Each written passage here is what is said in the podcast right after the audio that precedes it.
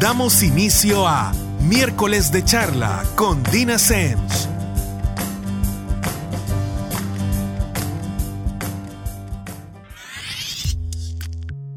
Nuevamente miércoles y estamos de regreso con otro miércoles de charla con Dina Semch. Y para quienes no han escuchado nunca el programa o no lo han agarrado desde el principio, mi nombre es exactamente así, Dina Semch, y soy psicóloga, soy psicóloga de adolescentes, adultos, parejas. Y además soy activista por la salud mental, que precisamente implica tener espacios como estos para hablar de diversos temas.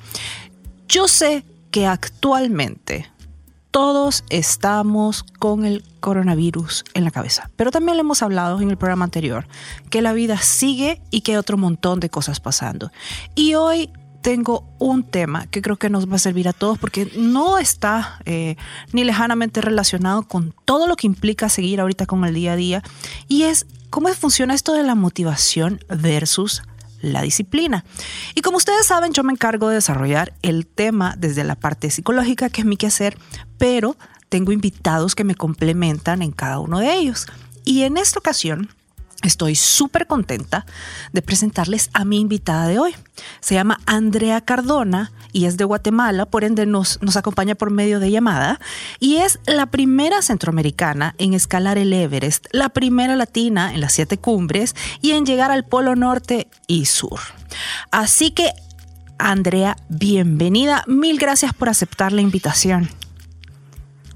Muchas gracias, Dina. Es un gusto compartir con la audiencia y a ti felicitaciones por abrir esos espacios tan importantes, tan vitales para generar una narrativa en torno a, lo que vivimos en el día a día.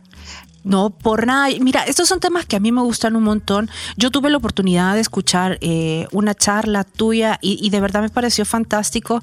No solo, obviamente, todo lo que has hecho, sino eh, cómo lo aterrizas con cuestiones que, me parecen que son bien cotidianas y que a todo el mundo eh, le pasan y que a veces tenemos, yo no sé por qué, esta visión distorsionada de quién tiene lo necesario para lograr tal cosa, de cómo funcionan y cómo se llegan a esas metas. Y precisamente por eso es el tema de hoy, de, la motivación y en qué consiste la disciplina. Yo creo que vivimos en una época donde creemos, no sé quién nos ha vendido el cuento, que todo el tiempo tenemos que estar sumamente motivados para absolutamente todo. Y esto es mentira, si la motivación ni siquiera funciona así. Entonces, aquí viene uno de los principales problemas que es, ok, entender que la disciplina es la que la, son estas normas, este quehacer diario que te permite llegar a lo que te has puesto y que en efecto sirve como una motivación, pero suele ser algo no tan inmediato. Y cuando yo oía tu, tu, tu charla, a mí me pareció impresionante por ejemplo, la cantidad de tiempo que a ti te tomó desde el momento que tú empezaste, que, dijiste, ok, eh, voy a empezar con las montañas, ¿sí? Tal vez me gustaría que, nos contaras un poquito, porque obviamente yo lo sé, pero no todos están al tanto, de cómo empezó este reto con las montañas y todo lo que implicó el camino para ti, porque te diste en la cara con un montón de retos que tuviste que resolver. Sí, así es, Dina. Y yo creo que el ingrediente esencial para empezar cualquier proyecto es la pasión, pero así como nos venden, nos han vendido eso de la motivación, algo así es la pasión, ¿no? Que tenemos que estar apasionados por lo que hacemos, pero realmente nos sentimos así. Eh, y, y si no, ¿cómo podemos descubrir nuestra pasión. Y pues yo me remonto un poco a, mis sueños de cuando era niña, porque yo quería ser exploradora, quería viajar por el mundo, pero luego cuando crecemos tenemos que al final encontrar hacernos cargo de nosotros mismos y ganar plata y crecer. Y entonces por ahí nos vamos un poco perdiendo el rumbo de, de qué es lo que realmente nos apasiona hacer porque estamos buscando una carrera que, nos permita tener ingresos y, con ello pues tener acceso después a una familia y etcétera. Entonces, eh, a mí me vino este, esta experiencia de las montañas por sorpresa, porque yo ya trabajaba como guía de viajes de aventura y eso era el trabajo que me permitía viajar. Pero en una de esas me pidieron que guiar un grupo de seis personas a una montaña nevada Y sabes que yo nunca había escalado una montaña nevada, eso me daba mucho miedo porque soy friolenta y era asmática y como que tenía un montón de, de, cosas en la cabeza que no me permitían pensar en las montañas como una realidad o una posibilidad para mí. Sin embargo, escalo esa montaña y me doy cuenta que la experiencia me encanta y, y digamos que empiezan a hacer una pasión por esto, pero realmente la pasión viene de que unía ya elementos que para mí eran importantes. A mí me gustaban los retos, me gustaba mucho eh, pasar tiempo en la naturaleza y me gustaba mucho el deporte, la vida activa. Y entonces la montaña al final encierra esos tres elementos y me engancha completamente.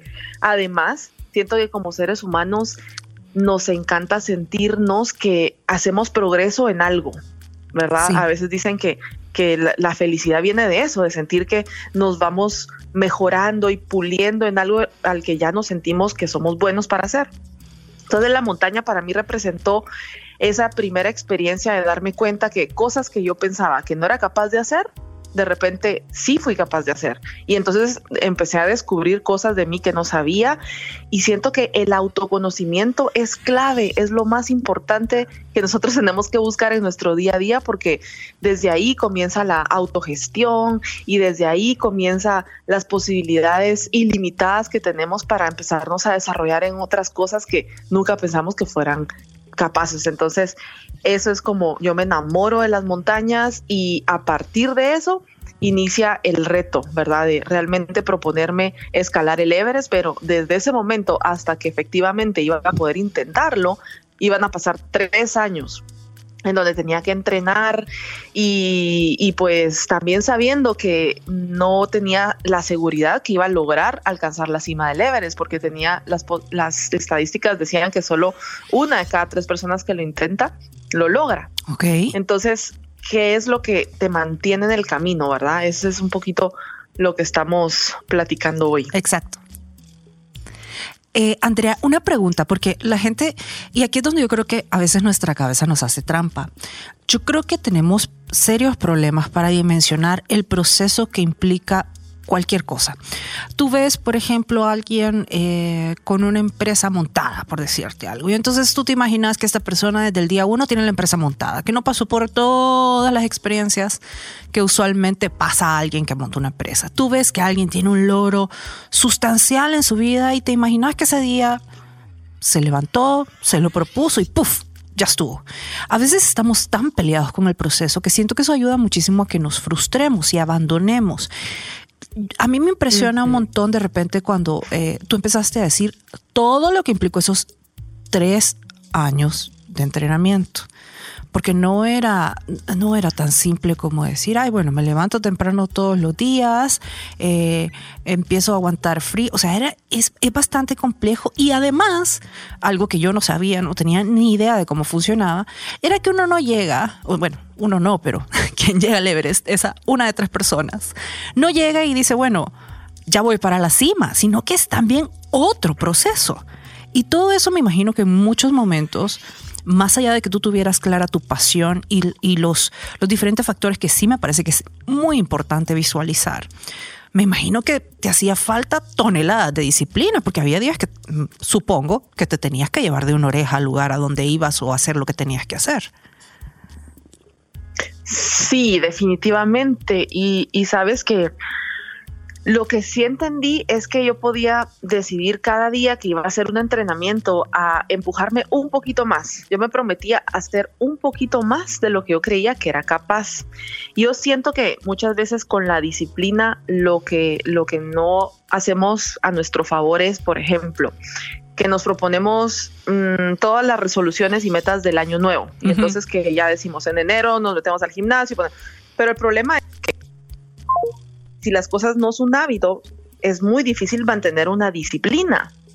Entonces, primero las tenemos que hacer un hábito. Y ya luego se vuelve todo más fácil. Pero, pues, es importante en ese proceso empoderarnos en lugar de hacernos, o sea, frustrarnos por empezando de cero y ya quieres hacer una hora de gimnasio todos los días Y entonces aguantamos, no sé, una semana, un par de semanas y después tiramos la toalla porque ya empezamos a encontrar todo tipo de excusas para no hacerlo. Pero ¿qué tal si nosotros empezamos solo con cinco minutos? Porque cinco minutos cualquiera de nosotros lo podemos hacer, aunque estemos cansados del trabajo, aunque eh, hayamos agarrado tráfico para regresar a casa, aunque tengamos niños en casa. O sea, cinco minutos todo lo podemos hacer. Y bajo ese principio, si tú haces tus cinco minutos hoy y mañana y pasado y todos los días, empieces a crear un hábito. Y luego ya de, algunos dicen 21, otros dicen 40, no sé, hay como que diferentes. Pero ponte que con tres o cuatro semanas que tú hagas cinco minutos, puedes decir, ok, entonces ya que es un hábito, lo voy a amarrar a, no sé, le voy a empezar a aumentar el tiempo. Y entonces ya con eso, pues vas, no sé, generando disciplina en algo, pero al mismo tiempo que te empoderas en el proceso, porque con que hagas cinco minutos, imagínate la repercusión de lograr tus cinco minutos, que parece que es poquito, pero al hacerlo te dices muy bien, bien hecho, lo lograste, genial. Entonces mañana nos vamos por otros cinco minutos. Y esto me recuerda mucho a la montaña, porque tú tienes que empezar la, la travesía y la caminata a un ritmo que es el que probablemente tienes que hacer durante todo el trayecto. Entonces ya empieza desde una forma, digamos, sostenible de hacer las cosas.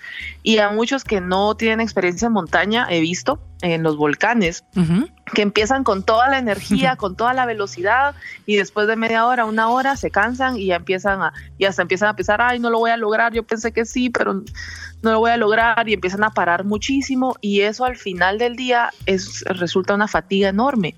Mientras si tú empiezas, pero súper despacito, y, y lo vas haciendo con toda la calma y disfrutándote el camino, es como realmente se llega a las cumbres. Y por eso así es como veo el tema de la disciplina, el día a día, propongámonos cosas tal vez menores, pero que las logremos mantener en el tiempo y que pues también celebrar el éxito, o sea, hacemos pequeños cambios, pero seamos capaces de decirnos muy bien, bien hecho, lo has logrado, aunque al inicio parezca poquito, eso se vuelve en mucho y eso puede hacer que básicamente alcancemos cualquier meta. Yo con eso estoy más que de acuerdo contigo. Me parece que dijiste dos cosas bien importantes. Una de ellas es esto de dividir las metas grandes que tenemos en la vida en pequeñas submetas y yo hasta le sumaría como ponerte tiempos. Decir, ok, esto lo voy a hacer en tanto y de manera realista, ¿verdad? No pidiendo pasar de 0 a 100 eh, en el minuto 1. Y otro punto que quiero que platiquemos cuando regresemos del corte, porque me parece bien importante, es este tema de generar hábitos, que precisamente yo estoy de acuerdo contigo en que debería ser el punto de partida de la disciplina, porque este creo que es uno de los temas que a mucha gente se le presta a confusión. Pero ya regresamos después de una pausa con el segundo bloque de miércoles de charla con Dina Semch.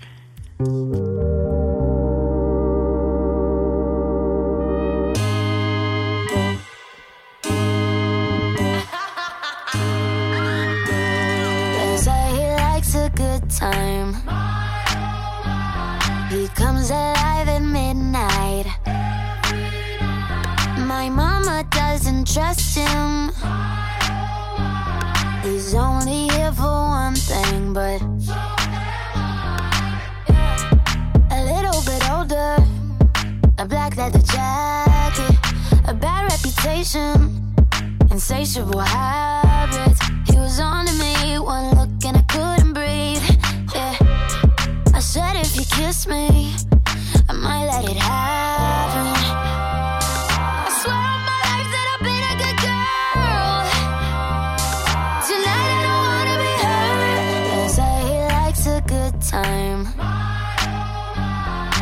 Comes alive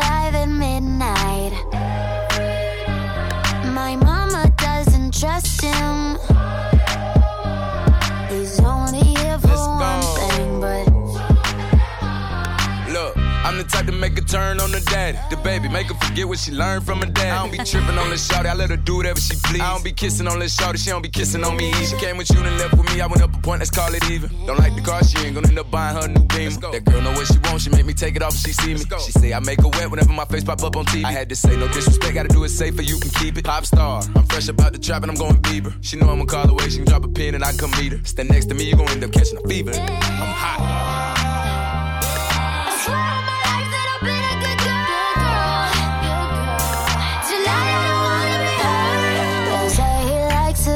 Time.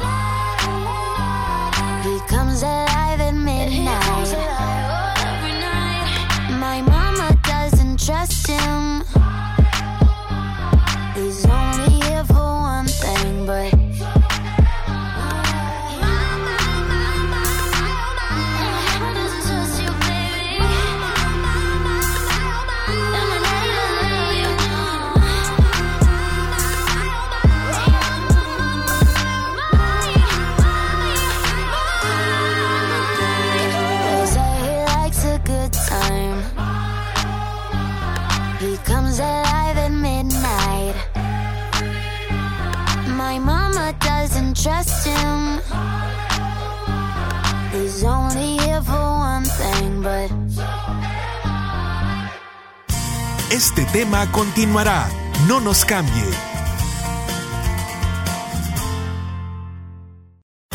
Las opiniones y experiencias de nuestros invitados. Continuamos. Y ya estamos de regreso con el segundo bloque de miércoles de charla con Dina Semch. Y hoy estamos hablando de motivación versus disciplina. Y estamos hablando con Andrea Cardona, quien nos acompaña eh, por medio de llamada desde Guatemala, quien es la primera centroamericana en escalar el Everest, la primera latina en las siete cumbres y en llegar al Polo Norte y Sur. Andrea, Tú mencionabas en el bloque anterior algo que a mí me parece importantísimo, este tema de los hábitos. Yo siempre les digo a mis pacientes cuando hablamos de hábitos, que, porque hay gente sobre todo con el ejercicio, yo peleo mucho por, porque hagan ejercicio para que estén químicamente fuertes en muchas situaciones. Y entonces eh, yo siempre les digo, miren, hay que hacerse el hábito. Entonces me dicen, sí, pero mira, a mí no me gusta hacer ejercicio. Le digo, sí, yo entiendo, yo, yo soy otra que no solo no le gusta, sino que lo detesta con cada célula de su ser, pero igual me levanto y hago ejercicio. Y en eso consiste un hábito. Yo creo que a veces interpretamos que cuando tenemos un hábito, necesariamente tiene que ser algo que disfrutamos y disfrutamos todo el tiempo y lo esperamos con ansias. Y yo siempre les hago la comparación. Bye. Pensemos en el hábito de lavarnos los dientes. ¿Cuántas veces en la mañana, a mediodía o en la noche usted se debate si se lava los dientes o no se lava los dientes? Si tiene ganitas de lavarse los dientes o no tiene ganas de lavarse los dientes. Y me dice, no, pero es que ya, ya por maña. Exactamente. Así funciona un hábito, como lavarse los dientes. Uno ni siquiera realmente cuando se ha generado un hábito es el debate de me gusta, no me gusta. No surge de ahí la decisión. Sin embargo, sí creo que hay cosas que uno puede aprender a disfrutar, ya sea los resultados, el reto, el, el, empoderarte, como tú mencionas, el ir viendo tus avances. Hay gente que en efecto disfruta del ejercicio, etcétera. Y los hábitos son, como tú decías, una parte básica de la disciplina. Uh -huh. Ahora, ¿cómo funciona? Por ejemplo, tú, eh, tú decías durante la charla que, en la que yo estuve, que por ejemplo habían muchos momentos donde tú te lo pensabas hasta para salir de la tienda de campaña por las temperaturas. Me gustaría que, que le contaras eh, a, quienes nos escuchan cómo funciona realmente eso. Aquí que nos estamos muriendo, tú sabes que El Salvador es súper caliente usualmente y, y yo siempre frío que cuando hacen 19 grados sacamos todas nuestras pieles. ya no digamos ir a un lugar tan frío, las temperaturas que tenías y además todos los otros factores que tenías que no necesariamente eran factores a favor y que no hacían todo el tiempo, eh, como este montón de tareas o este montón de retos fantásticos o, o de los que necesariamente disfrutabas. ¿Cómo funciona ahí el hábito y la disciplina?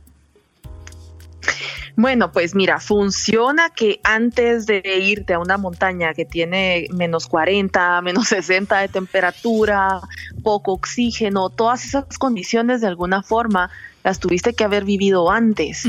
Entonces aquí es donde la preparación es muy importante. Y lo que a mí me, me fascina, me tiene así fascinada de, de este proceso de preparación es que vi cómo mi cuerpo de no lograr eh, pues ni siquiera entrenar mucho ni correr mucho, fue capaz de prepararse para poder llegar al Everest.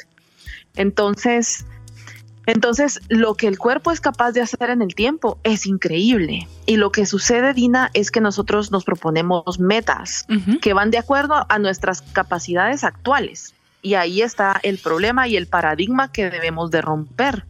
Porque si estamos seguras de que nuestro cuerpo puede modificarse, puede programarse, puede desarrollarse a otros niveles, así como nuestra mente, imagínate cómo mm, vamos a tener muchas, o sea, un horizonte tan amplio para proponerte cualquier cosa y saber que solamente es cuestión de tiempo volverte la persona que te tengas que volver para cumplir ese sueño. Entonces, con lo que me preguntabas, por ejemplo, de la carpa, de cómo, cómo haces esas cosas que, que no son agradables, que no te gustan, pero que las tienes que hacer. Al final yo regreso al tema de la preparación para, para empoderarte, porque, por ejemplo, eh, como tú mencionas, en El Salvador, cuando hay 19 grados hay muchísimo frío. Yo ahora vivo en Guatemala y aquí es un poco más templado, pero también hay un día que hace igual 19 grados y yo también tengo frío. Y la gente me dice, ay, pero tú estuviste en el Everest, ¿cómo vas a tener frío? Pero al final el cuerpo se acostumbra al ambiente en donde está. Y vas a ver que si una salvadoreña como tú o, como cualquier otra persona se va al Everest, con el tiempo también el cuerpo se va a ir acostumbrando a esa temperatura y además que existe un equipo especializado para esas eh, temperaturas. Entonces ya solo es que tú sepas cómo utilizar el equipo y, y, de nuevo, cuando tú sabes que tu cuerpo se acostumbra, que tienes el equipo eh, necesario para poder estar allí, te sientes segura, te sientes confiada y dices, bueno, puede ser de que va a haber muchísimo frío, pero yo sé cómo poder eh, enfrentar este reto, por ejemplo.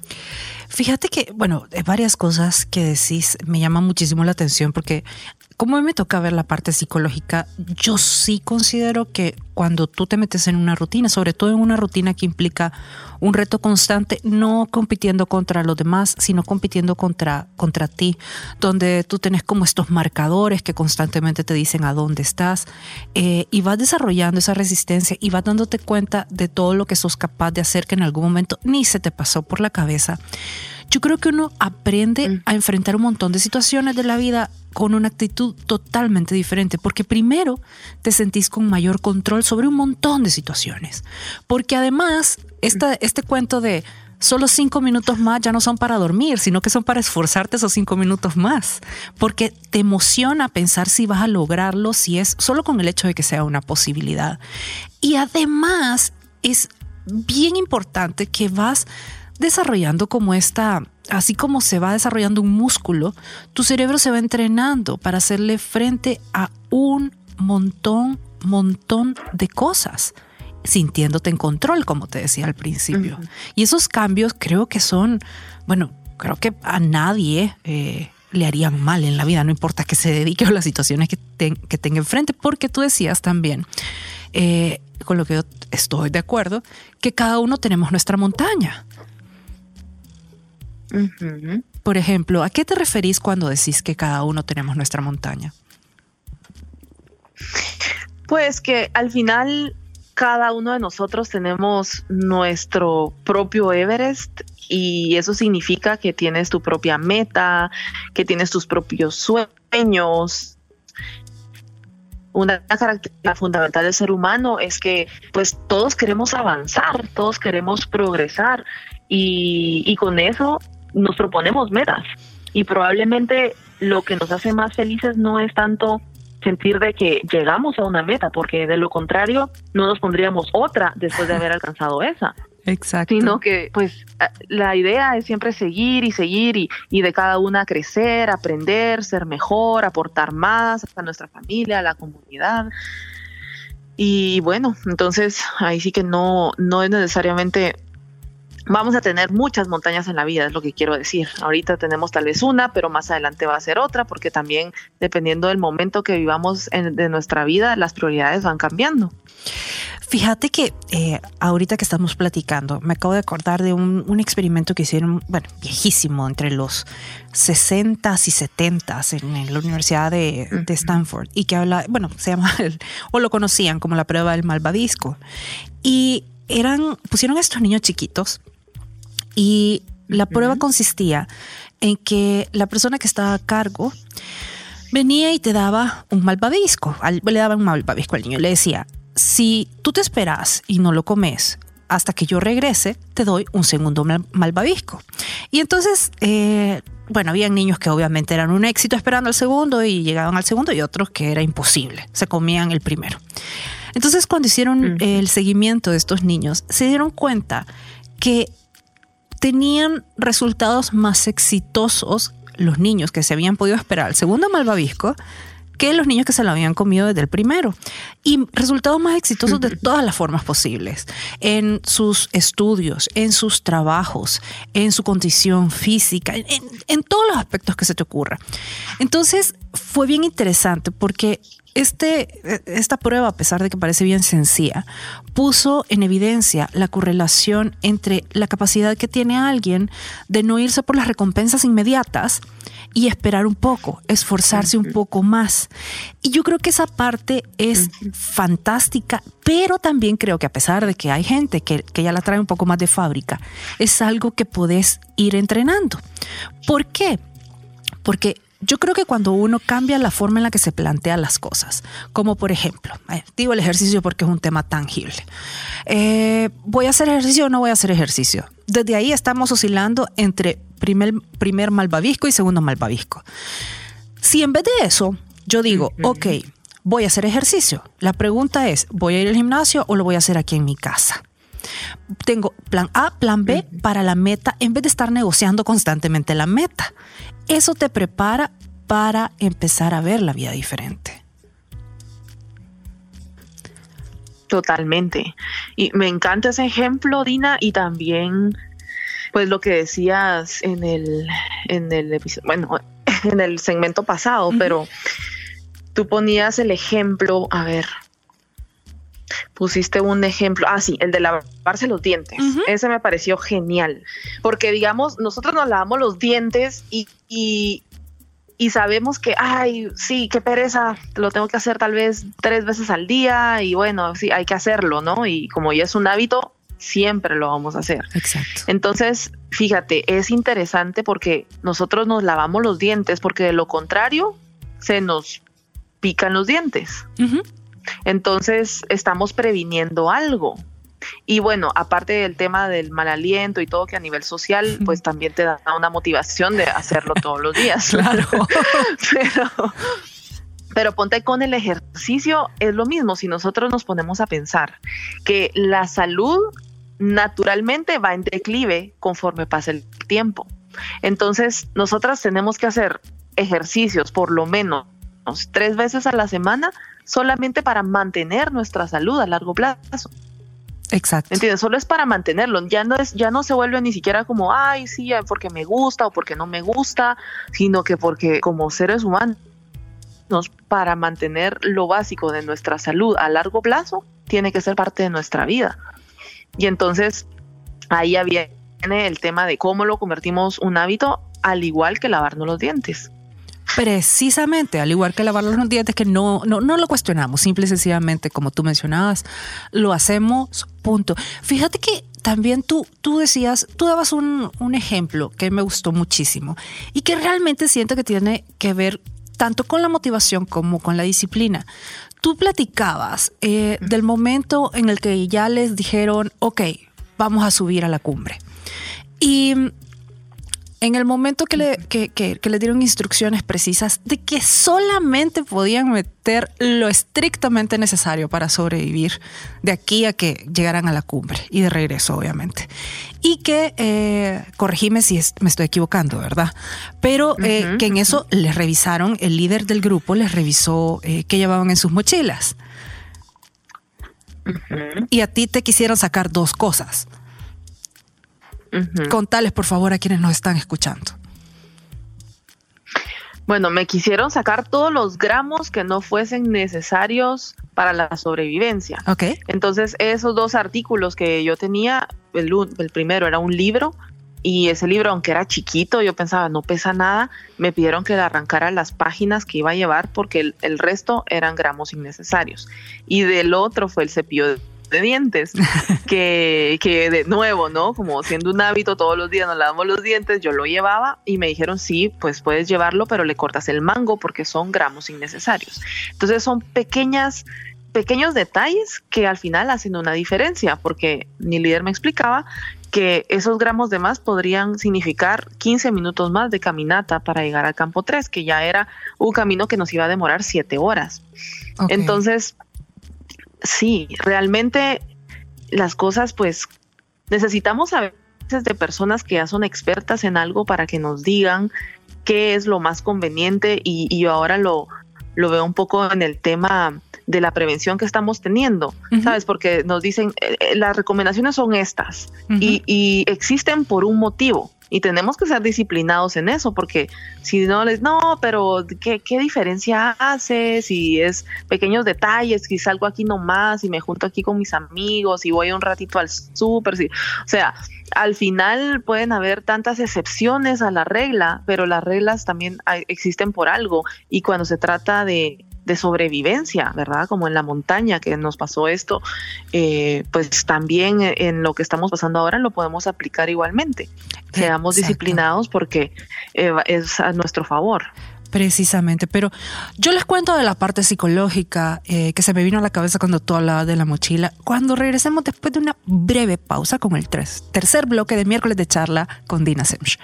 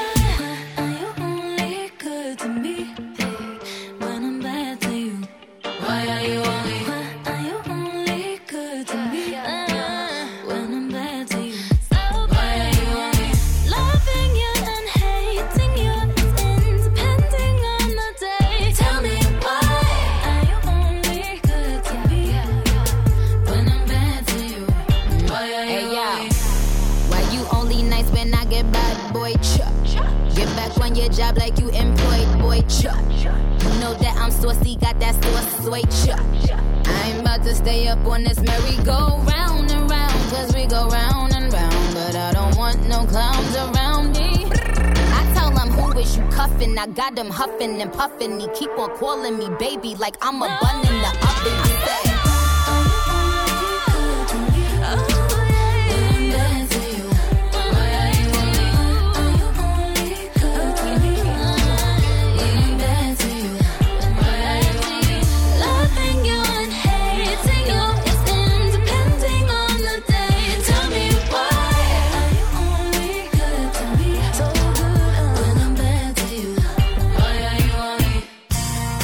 tema continuará. No nos cambie.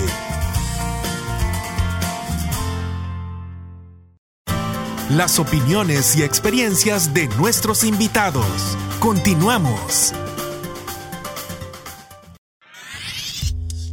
Y ya estamos de regreso con el tercer y último bloque de miércoles de charla con Dina Semch. Y en esta ocasión estamos hablando de motivación versus disciplina. Y estamos hablando con Andrea Cardona, que fue la primera centroamericana en escalar el Everest, la primera latina en las siete cumbres y en llegar al polo norte y sur. Andrea, tú en el, bloque anterior estabas poniendo este ejemplo que a, a mí me gustó muchísimo, de los gramos innecesarios que uno lleva en la mochila y de cómo esto te puede hacer una diferencia en tiempos y aún en tu capacidad de enfrentarte a situaciones, de sobrevivir en situaciones extremas. Eh, por ejemplo, cuando tú ibas ya a subir, eh, eh, ibas ya en el proceso de subir el Everest. Y fíjate que yo te decía que a mí me recordó mucho ciertas cosas que hacemos psicológicamente y es que nos vamos cargando de pesos innecesarios. Sin embargo, son pesos que logramos aprender a soportar porque nuestro cuerpo es fantástico, porque nuestra mente es fantástica y resulta que se adapta. Sin embargo, siguen siendo pesos innecesarios.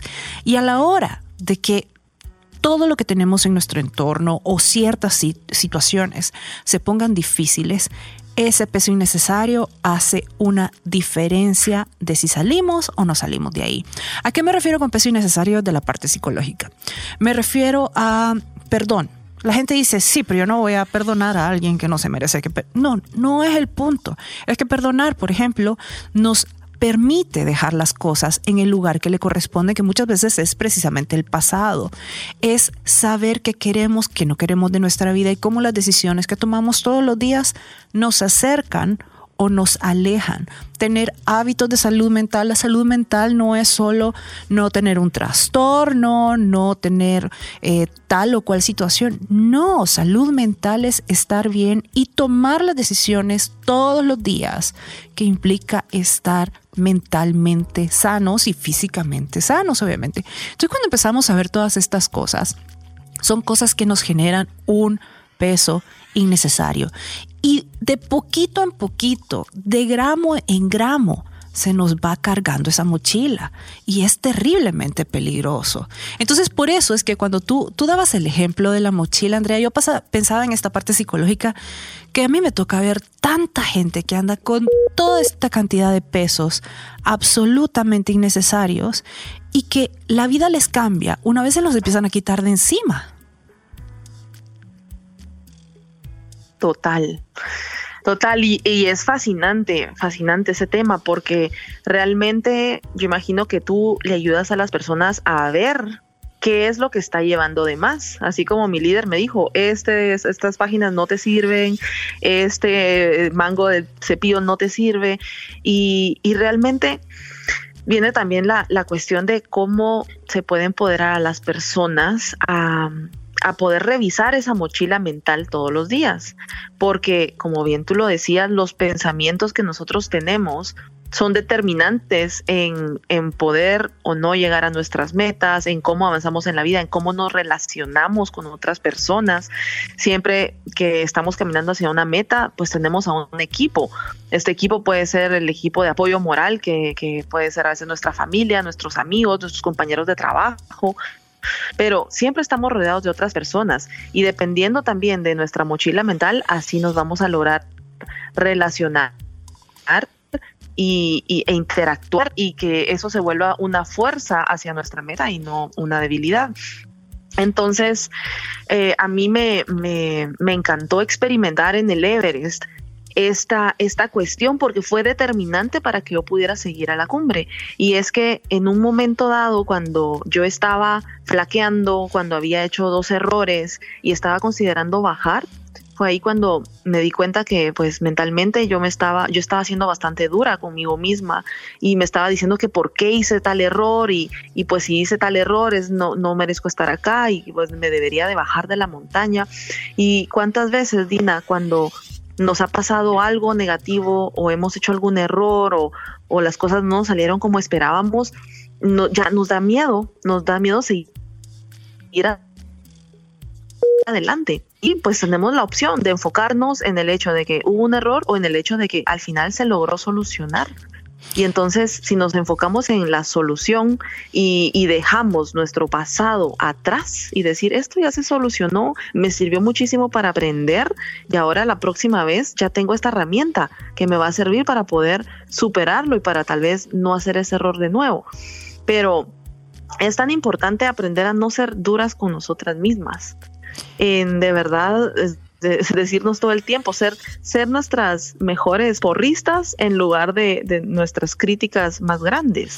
Sí, y, y no solo eso. Y podernos decir, bueno, muy bien. Uh -huh. Pero es, es tratarte también amablemente, porque de repente yo, yo a veces me pregunto cuántas veces un, uno haría comentarios a alguien que querés, que te importa, que es tu amiga, por ejemplo, le dirías las cosas de la manera que tú te las decís a ti. O sea, y no es que está mal que uno sea capaz. Yo creo que es parte del crecimiento, ser capaz de decir, sí, cometí un error, sí, la regué, sí, metí la pata, sí, lo que querrás. Pero a veces se nos olvida que realmente nuestra fortaleza, nuestra valentía, nuestra capacidad, nuestra resiliencia, no depende de cometer errores o de estar ante situaciones adversas. Precisamente como tú mencionabas, depende muchísimo de cómo nosotros decidimos plantarnos ante esa situación. Total, total, Dina. Y entonces, ¿cómo podemos ayudarnos a, a que nuestra mente se enfoque en lo positivo, cómo podemos ayudarnos a dejar la carga del pasado atrás, Exacto. cómo podernos a ayudar a quitar la presión del futuro, de, de, lo que tenemos que lograr, de quienes nos tenemos que convertir y, y e identificarnos completamente con eso eso como nuestra identidad, uh -huh. porque al final lo que más importa es hoy, Hoy es lo único que existe realmente. Preciso. Y en el hoy y en este momento nos podemos empoderar y decir, bueno, ¿qué tal si, si el enfoque es hoy y yo doy lo mejor que puedo para hacer lo que me toque hacer hoy? Eso inevitablemente nos va a hacer avanzar un pasito más y de paso en paso es como llegamos a la cumbre, pero con un enfoque en el presente siento que nuestro caminar puede ser más ligero, más compasivo, Precisamente. O con nuestro entorno.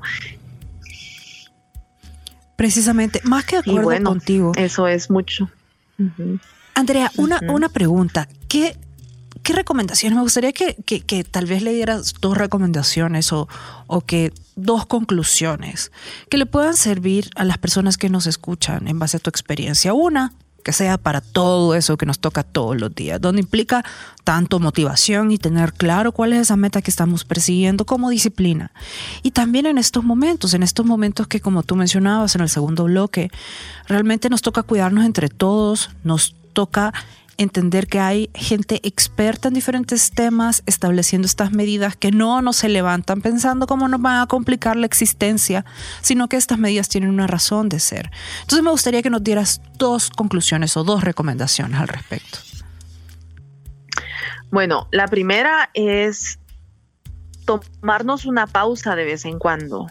Yo lo digo prácticamente como respirar, porque la respiración nos trae al presente y sabes que yo me encuentro muchas veces enfrente de mi celular recibiendo tanta información de, por ejemplo, ahora, todo lo que está pasando y, y, y es abrumador, es demasiada interacción, demasiada comunicación, demasiada información y, y realmente eso aturde nuestra mente. Y como tenemos 70 mil pensamientos diarios, más o menos, tenemos que ser capaces de nosotros tomar la decisión y decir, ok, momento de pausa, voy a respirar, voy a respirar y ya con la calma, ya con nuestra mente eh, más enfocada, podemos tomar mejores decisiones y saber que no todo lo que pensamos es real. Exacto. Porque los pensamientos que nos generan emociones, imagínate con tanto pensamiento y tantas emociones nos confundimos. Y, y qué bueno es poder saber que en un proceso como la montaña, que tienes que bajar a la base para que la próxima vez que subas puedas subir más alto, reconocer que ese retroceder, entre comillas, y regresar a tu base es lo que te va a permitir llegar más lejos cuando vuelvas a, a intentarlo. Entonces, cada una de nosotras tenemos que buscar cuál es esa base, qué es lo que nos hace sentirnos más centradas, más calmadas, eh, más claras en la mente y, eso definitivamente nos va a recargar y nos va a hacer que podamos vivir cualquier momento con más calma. Entonces esa es la, primera recomendación. Y la segunda es que en la montaña, pues yo tenía mi meta personal, ¿verdad? Todos tenemos metas personales, pero al final es, es un reto y una necesidad cambiar el chip y pensar en colectivo. Y Yo conté la anécdota de cuando se me cayó la mochila y por eso mi equipo entero me tuvo que esperar y todos estaban muriendo del frío porque me tardé dos horas en ir a recuperar mi mochila. Y eso fue simplemente porque una instrucción que me dieron, que era amarra tu mochila a tu arnés o a esa sillita que usamos para escalar, yo no la acaté porque no entendía la importancia de eso. Y al no hacerlo, pues eso, ¿no? Mm, perjudiqué a todo el equipo. Entonces, muchas veces es de informarnos bien, de entender bien por qué existen las normas que existen y pensar de que cu- cualquier nosotros hagamos o decisión le va a afectar a todos los demás. Entonces, no es fácil, pero tenemos que pensar como seres que tienen interdependencia. O sea, todos dependemos de todos y dependemos de nuestro entorno y mientras más logremos pensar así, mejores decisiones vamos a, a tomar para nosotros y para los demás. Exacto. Y no, a veces la gente dice, bueno, pero yo no ando por ahí tampoco interesado en actos de bondad. Miren, estos no son actos de bondad, son leyes de condominio, porque en el mundo compartimos espacios que son comunes. Esto no tiene nada que ver con el gusto que usted tenga por interactuar con los demás, si le interesa o no, cómo lo quiere hacer. Son simples leyes de condominio. Y ahorita, más que nunca, las deberíamos respetar. No es cuestión de si le parecen o no le parecen, es que los demás también existimos y como tú decías, todas las decisiones que nosotros tomamos tienen una incidencia en uno, dos, tres y de en adelante. Desde lo que hacemos, las normas que acatamos y sobre todo en estos momentos, la información que andamos repitiendo. Así que mucho ojo con eso. Andrea, contame, ¿a dónde te pueden encontrar tus redes sociales, eh, las personas que nos escuchan y que quieran ver más de, bueno, de tus charlas, de un libro, de tu experiencia en general? Por supuesto, pues tengo un sitio eh, web que es andreacardona.com. Ok. Mis redes en Instagram y en Facebook están como Andrea Cardona Everest para que les sea fácil ubicarme. Perfecto. Y, y sí, y luego en, en Twitter como Andrea Cardona GT. Eh, lo mismo en, en LinkedIn. Así que ay, muchísimas gracias por este espacio. Me encantó compartir con tu audiencia, pero sobre todo desde ese punto de vista psicológico que tú tratas, que para mí es fascinante entender la mente, porque a partir de nuestra mente, pues nuestra realidad aparece, se proyecta. Y entonces es tan importante que la entendamos y nos tomemos de verdad la tarea de, de, andar por este proceso del autoconocimiento. Así que gracias, gracias por esta oportunidad. Andrea, mil gracias a ti por compartir tu experiencia, por hacerlo de la manera tan, tan fantástica que lo haces, porque eh, una cosa es tenerla y la otra cosa poder hacer con esto algo que le sirva a todos y a ti se te ven las ganas de que tu experiencia le sirva a la gente con la que te, te rodeas, con la que te juntas. Así que al contrario, muchísimas gracias por habernos acompañado y estoy más que segura que todo, todo lo que hemos hablado les va a servir muchísimo a quienes nos escucharon el día de hoy en la noche. Así que nuevamente, Andrea, muchas gracias. Me alegra mucho, muchas gracias Dina, que estés muy bien y sigo a la orden cuando quieras. Gracias, hasta pronto. Hasta pronto.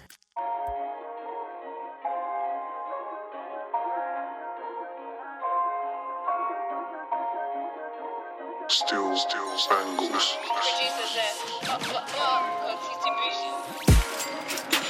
Friday night and I'm riding solo. When I touch down, keep it on the low low.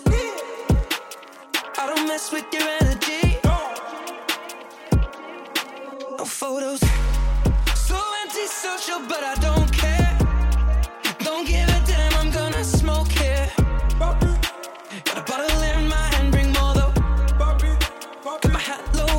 low, don't talk to me. I've been down, give me some space. You don't know what's in my brain. Music loud. he's in my pain. Don't touch me, don't touch me, don't touch me. I came to fight, yeah.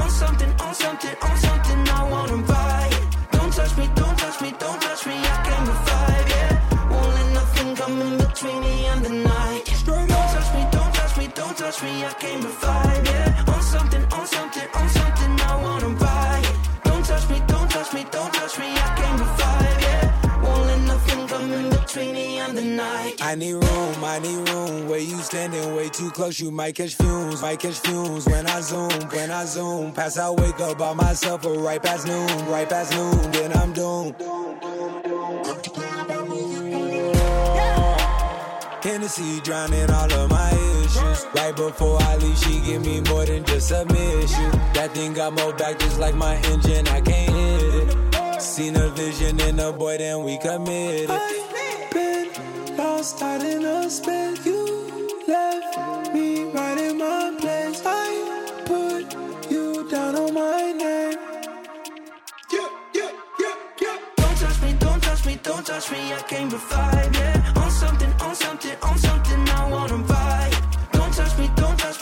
Touch me. I to fight, yeah. Won't let nothing come in between me and the night. Straight don't touch me, don't touch me, don't touch me. I to fight, yeah. On something, on something, on